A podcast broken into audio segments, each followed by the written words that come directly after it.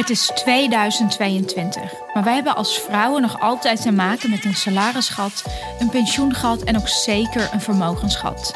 Bij Elvin willen we je helpen om alles te leren over geld en beleggen. In deze serie vraag ik doorgewinterde beursgoeroes het hemd van het lijf. Ik ben Puk en welkom bij Elvin.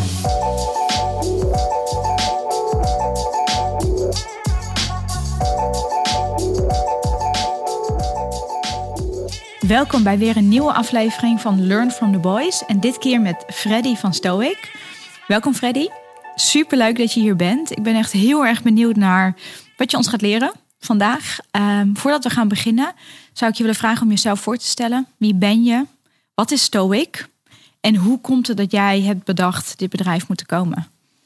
Nou, Puk, uh, dank je voor de uitnodiging. Leuk om hier te zijn. Uh, nou, mijn naam is Freddy, Freddy Vorgen, 46 jaar. Uh, vader van uh, drie kinderen, drie mannen. Mm. Dus het is echt een uh, boys network. 18, 16 en 14. en met mijn vrouw Sonja. Um, en ik ben mede-eigenaar van Stoic. Mm -hmm. mijn compagnon en ik, Henk Kras, zijn in 2012 dit bedrijf gestart.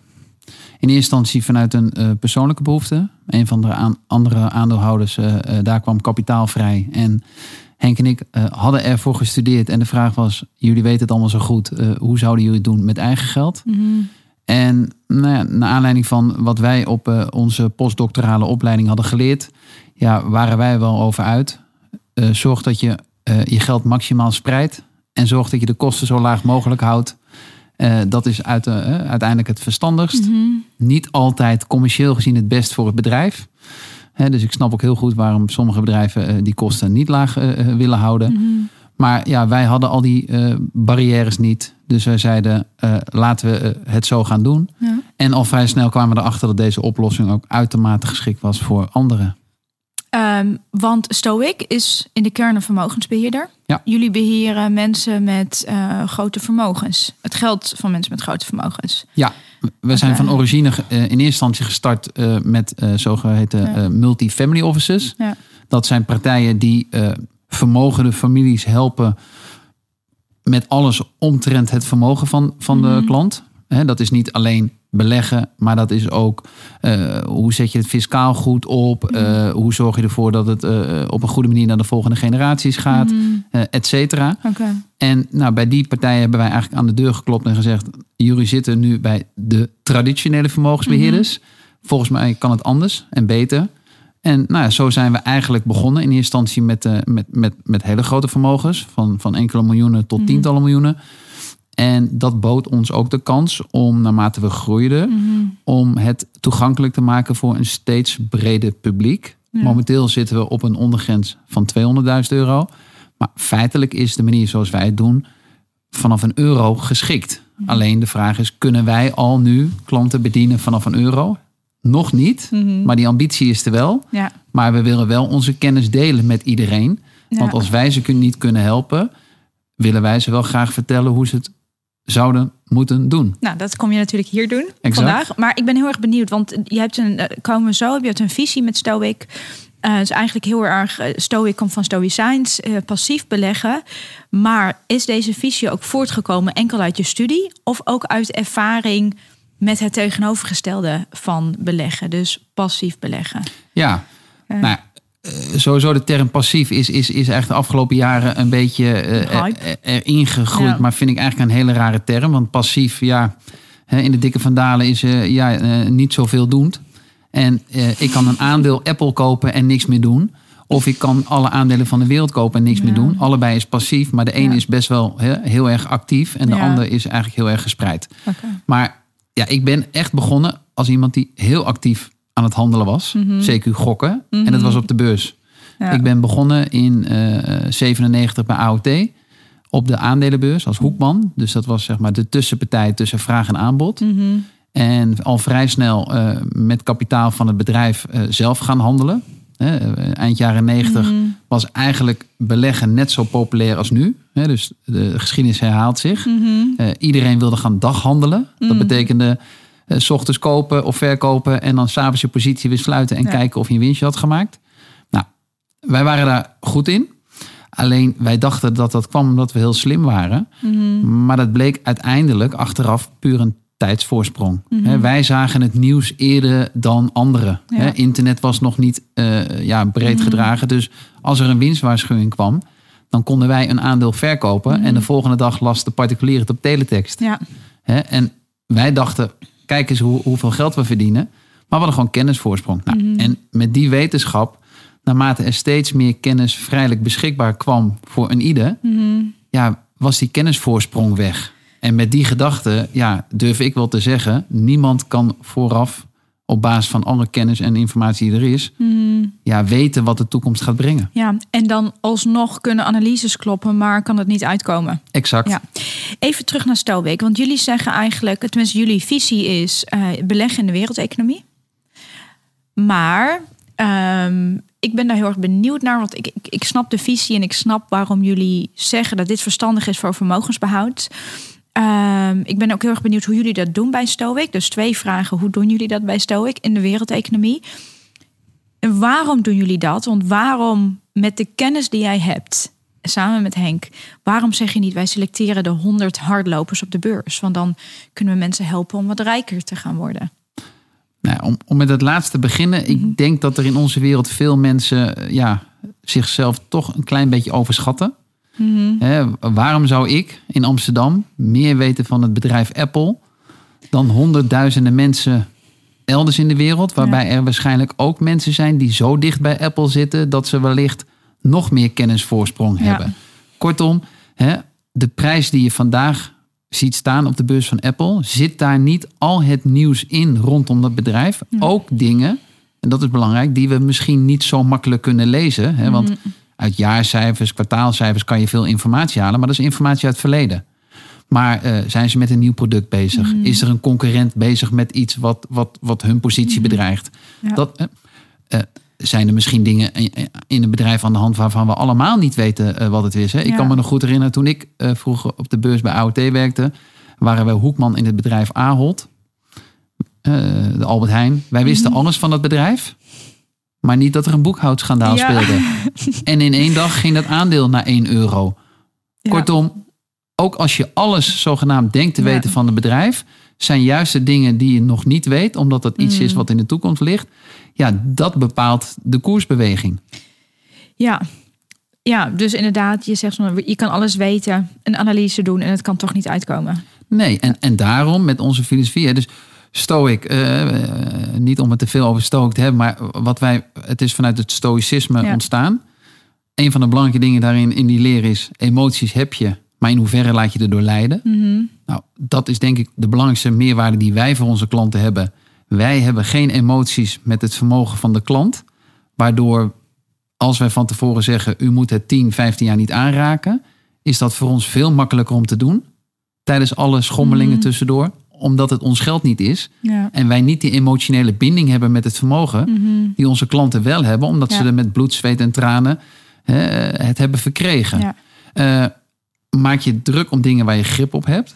In ons geval, en dat geldt ook eh, voor de luisteraars, focus je op de kosten. Mhm. Want elke euro die je op voorhand weet te besparen, Mhm. zorgt voor meer rendement waar je niets voor hoeft te doen. En dat wat ik eerder aangaf, dat vindt de industrie natuurlijk misschien niet prettig. Want Mhm. ja, de kosten voor de klant zijn de opbrengsten van de industrie. Ja, ja. Dus ja, wat is het belang voor de industrie om daarop te hameren? Nee, die, die zoeken dan misschien naar, ja, maar we zijn wel duur, maar het rendement wordt ook beter. Nou, in de praktijk blijkt dat vaak teleurstellend te zijn. Dus wij zeggen, focus je op de kosten. Ja, Kosten zijn in ons vakgebied enorm belangrijk. Ja, en ten derde zorg dat je een doel hebt. En een doel betekent, als je aan het sparen bent voor later, dan is het belangrijk om te weten op voorhand, wanneer denk ik bij mijn spaargeld te moeten. Dat is essentieel. Want, en dat zullen luisteraars waarschijnlijk ook eh, in, in andere eh, podcasts en een, een, een nieuwsbericht hebben gelezen. Aandelen, bedrijven, zijn uitermate geschikt om je geld te beschermen tegen koopkrachtverlies. Hè, naarmate de tijd vordert, wordt je geld minder waard. Zet je het om in, in aandelen, kan je dat beschermen. Alleen morgen kan een aandeel 30, 40 procent dalen. Ja. Kortom, je hebt met aandelen de tijd nodig. Nou, wij zeggen dus heel simpel: als jij weet wanneer je geld nodig hebt, Ja. weet je eigenlijk op voorhand al hoeveel geld kan ik in aandelen doen Mhm. en hoeveel geld moet ik het zij op de bank laten staan, het zij in veilige obligaties stoppen. Ja. Ja. Ehm, aandelen en obligaties. Is dat dan voor jullie de producten in, in het teken van beleggen in de wereldeconomie? Nou, beleggen in de wereldeconomie Ja. bedoelen we echt mee het aandelenstuk. Ja. Dus wij geloven niet dat, me- dat, er, dat er veel mensen zijn die kunnen voorspellen wat de wereld gaat doen. Mhm. Kortom, het is uitermate lastig om in te schatten welk bedrijf over tien jaar nog wel of niet bestaat Ja. en wel of niet succesvol is geweest. En heel simpel, iedereen die dat gelooft, zeker omarmt, zou ik zeggen, het is heel simpel. Er zijn nu momenteel ongeveer 11.000 bedrijven wereldwijd op de beurs genoteerd Mhm. die ertoe doen. Mhm. Er zijn veel meer bedrijven op de beurs genoteerd, maar die hebben een hele kleine marktwaarde. Ja. Ja. Maar als je kijkt vanaf een marktwaarde van een paar honderd miljoen, nou ja, tot Microsoft en Apple met eh, 2,8 miljard Ja. eh, markt, eh, marktwaarde. Ja. Als je die allemaal onder elkaar zou zetten in een Excel-sheet, in een lijstje, en je zou ze op marktwaarde onder elkaar zetten, dan hebben ze ook onderling dus een bepaalde verhouding. Mhm. Apple wordt door iedereen hoger gewaardeerd dan Unilever. Nou, als je dus je geld zonder visie zou willen spreiden, Mhm. koop je dus al die bedrijven Mhm. gerangschikt op wat ze op dat moment waard zijn. En dan koop je feitelijk vandaag de wereldeconomie verdeeld zoals wij met z'n allen vinden dat die verdeeld is. Ja. Dan gaan we over tien jaar zien, sterker nog morgen al, dat die verdeling iets verandert. Mhm. Want het ene aandeel stijgt, het andere Ja. daalt. Maar jij weet, elke euro die in de economie wordt uitgegeven, belandt bij één van die bedrijven. Mhm. Dus door alles te kopen en te kopen op basis van de huidige waarde, Mhm. weet je zeker dat jij meeloopt met de ontwikkeling van de wereldeconomie. En dat is wat wij bedoelen met dan volg je de wereldeconomie. Ja, dus dat betekent dus eigenlijk niet proberen de toekomst te voorspellen. Eh, niet proberen de juiste aandelen daaruit te pikken. Maar gewoon je geld verspreiden over zoveel mogelijk bedrijven. Ja. En daarmee, maar, advocaat van de duivel hier. Want er zijn dus mensen, ehm, en dat is nu natuurlijk, beleggen is een hype geworden, wat je zei net, dat is in de jaren negentig. Ik ben benieuwd of je ook ehm, ehm, correlaties ziet tussen beide momenten. Maar er zijn, mom- eh, nu is het een hype, je hebt social media, dus iedereen die goed is in beleggen, en met goed bedoel ik goede, flinke rendementen behalen op eh, bepaalde aandelen. Die mensen proberen nu de rest van de maatschappij te verkondigen. Doe wat ik doe. Koop deze tien aandelen. En je zit er lachend bij over een paar jaar. En het is daadwerkelijk een aantal mensen natuurlijk ook gelukt. Dus zijn het allemaal lucky shots geweest? Ehm, is het oneerlijk dat ze dat verkondigen? Of is het ook wel mogelijk dat je, dat je rijk wordt met beleggen in individuele aandelen? Ja, kijk, je kan in het casino kan je ook rijk worden. Hè? Dus, dus, dus, dus als je, als je, als je eh, ja, rijk wilt worden, eh, eh, kan dat op allerlei manieren. Ja. Hè? En, en, en met gokken kan je rijk worden. Maar we weten in het casino, hè, per saldo is er één winnaar. En dat is het casino. Ja. En dat is op de beurs niet anders op korte termijn. Ja. Hè, ik bedoel, ja, voor alle succesverhalen die je hoort... en die dan ook eh, misschien door influencers of andere partijen worden uitgedragen... ja, dat is een heel klein percentage. De verliezers hoor je niet. Nee. Ik bedoel, je gaat geen podcast beginnen om, om al jouw verliezen continu te delen... Ja. en ook die verliezende tips met je luisteraars te delen. Hè, dus, dus, dus, dus, dus je hoort zogenaamd de winnaars. Terwijl ik altijd zeg van als ik, als ik het beter weet, Ja. ga ik het niemand vertellen. Want waarom zou ik andere mensen Mhm. op het idee brengen om iets te kopen, terwijl ik misschien Ja. het tegen betere prijzen kan kopen als ik het niet vertel? Misschien, en dat is vroeger gebeurd, en ik, ik wil niet suggereren dat het nog steeds gebeurt, maar stel dat ik een aandeel koop. Mhm. We hebben het vorig jaar gezien in Amerika met het aandeel GameStop. Ja. Als ik het koop en vervolgens ga ik als een soort rattenvanger van Hamelen op de tamtam slaan. misschien kopen andere mensen het daarna en kan ik het tegen hogere prijzen weer verkopen. Ja. Ik, ik kan er niet bij dat iemand eh, een tip geeft van dat en dat moet je kopen. Ik bedoel, ja, waarom zou je dat doen? Als je het zo goed weet, doe het lekker zelf. Ja. En dat zeggen we eigenlijk ook wel in ons vakgebied met vermogensbeheerders. vermogensbeheerders die roepen dat ze kunnen voorspellen. Ja. Waarom heb je nog klanten? Ja, inderdaad. Ja, ik snap hem. Je, je suggereert eigenlijk als je dat zo goed kan, dan hoef je eigenlijk helemaal geen business meer te draaien op, om, om andermans vermogen te beheren. Nee, als ik precies weet Ja. wat de economie gaat doen, Ja, dan kan ik dus heel rijk worden. Want dan kan ik elke dag, hè, dan hoef ik ook met heel weinig geld te beginnen. Want elke dag is mijn uitkomsten goed. En voor je het weet, hè, expo- exponentiële groei. Ja. Gaat 1000 euro gaat heel snel naar een paar miljoen. ja, exact. Eh, Je vertelde net ook, sommige mensen proberen dan ook, ehm, of suggereren de, de wereld te kunnen voorspellen, de wereldeconomie. Dat is natuurlijk nu ook gaande in, in, in de moderne ehm, social media wereld. Mensen die voorspellen dat de economie gaat klappen. Dat ehm, je spaargeld is niks meer waard. Je bent een sukkel als je het op je spaarrekening hebt staan. Eh, je moet in bepaalde assets, dus beleggingsproducten, beleggen. Want op de beurs, nou, daar ben je eigenlijk wel een beetje ehm, gek als je dat doet. Want wij hebben de wijsheid in pacht. Ik kan me voorstellen dat jij ook klanten hebt die jou opbellen en zeggen: Freddy, luister eens. ehm, hoe gaan we dit doen met mijn geld? Wat is je antwoord hierop? Want- iedereen leest hierover natuurlijk. Absoluut. Nou ja, een gezegd is een kapotte klok heeft ook twee keer per dag gelijk. Dus, dus, dus ja, ik bedoel, als je maar lang blijft roepen, de, de, de, beurs zakt. Ik bedoel, ja, morgen heb je gelijk. Dus die roeptoeters, Ja. ja. die moet je eigenlijk een beetje terzijde eh, schuiven. Of ter lering en vermaak. Kijk, wat je nu ziet in de cryptowereld, Ja. is, is eigenlijk een equivalent van de internetwereld in eind jaren negentig. Waarbij je twee dingen naar mijn mening zou moeten scheiden.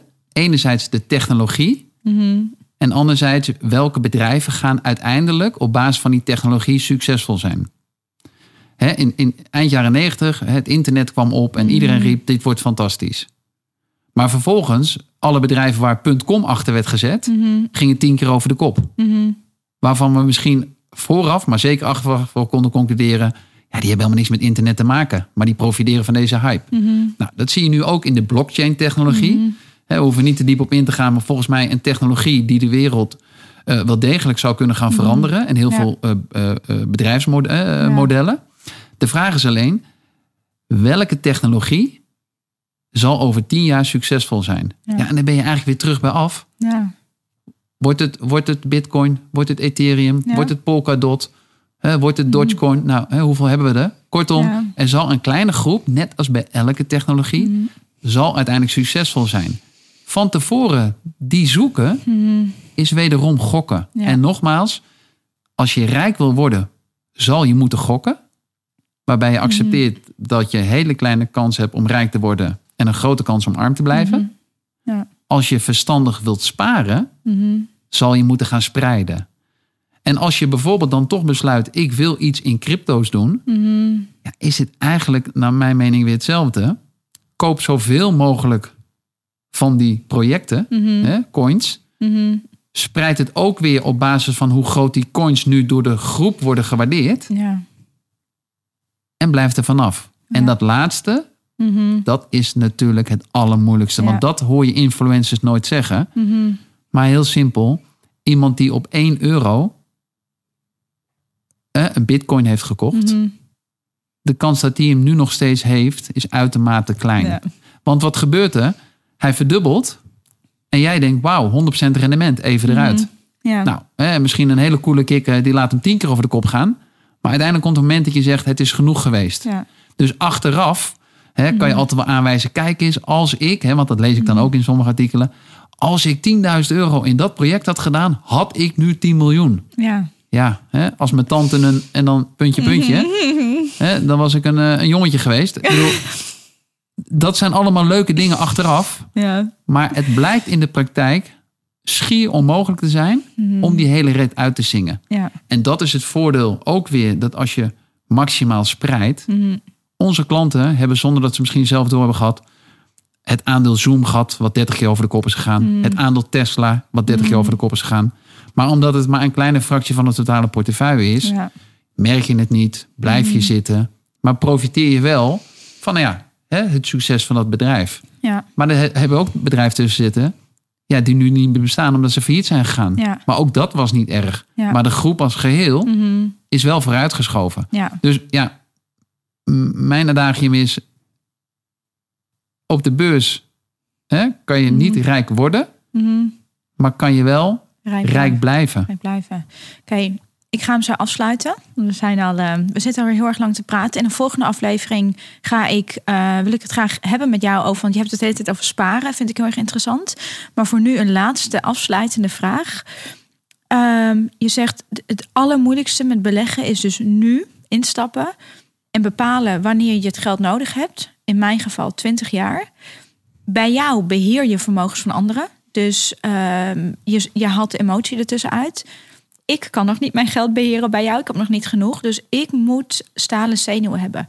Heb je een tip voor de mensen, net als ik, die zelf met hun emoties ehm, moeten omgaan op de beurs? Nou, dat is ook echt wel de reden waarom wij het zo jammer vinden dat wij nog niet steeds kleinere vermogens kunnen helpen. Ja. Waarbij we dan maar hopen dat als je 10.000 euro hebt, dat die stalen zenuwen iets makkelijker in, eh, eh, in bedwang zijn te houden dan als je 200.000 euro hebt. Ja. Hè, ik denk dat naarmate de bedragen groter worden, de emoties toenemen. Dus, dus ik hoop dan maar eh, dat wij wel kunnen delen eh, hoe je verstandig kan sparen in aandelen. En op een gegeven moment kom je op een bedrag waarbij je de luxe hebt om je emoties eigenlijk uit handen te geven. Ja. Want ja, wij zeggen altijd, wij kunnen beter niets doen dan onze klanten. En dat is een luxe. Ja. Dat klinkt heel gek, want hè, dan zeggen onze klanten, nou, mooi bedrijfsmodel, kan ik ook bij jullie komen werken? Maar het is voor ons gewoon makkelijker. En dat vind ik wel met influencers. Het wordt de spaarde niet makkelijk gemaakt Nee. om niks te doen. Want Ja. elke dag komt er nieuws voorbij waarop Ja. je zou kunnen gaan acteren. acteren. Exact. FOMO. Eh, dus fear of missing out en bangmakerij. Ja. Dat is wat de dag slaat. En daar is van mensen, dat merken wij ook in onze com- community. Dan heeft weer iemand gelezen over aandeel X of crypto Y. Ehm, en mensen proberen toch, die worden getriggerd door de geur van snel geld. Toch snel rijk worden. Ja, maar wat wij zeggen, dat merken wij ook in de media. We worden ook weinig opgepikt in de, in de media. Ja, Ja, wij het zeggen, is een saai verhaal. we kopen Ja, en vervolgens kijken we twintig jaar niet. ja, Ja, maar de, de croupiers van deze wereld, hè, de brokers, ja. de, de media, Mhm. ja, die zitten helemaal niet te wachten op een partij die zegt van ga jij maar twintig jaar knikkenbollend Ja. op je laptopje liggen. Nee, actie. Want Actie, actie ja. verkoopt. Alleen dat. Mhm. maakt het eigenlijk steeds moeilijker voor klanten om stoïcijns te blijven. Ja, maar, ehm, en daar gaan we het ook over hebben. Ik ga hem nu echt afsluiten in de volgende afleveringen. Ik zag op de website dat jullie ook nog een hele mooie, hele mooie quote van Warren Buffett aanhaalden.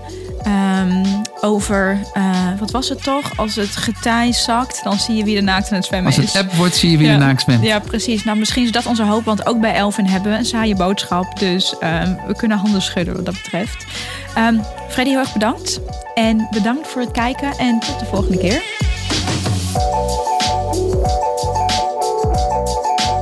Wil jij ook alles leren over geld en beleggen? Ga naar thisiselvin.com en sluit je gratis aan.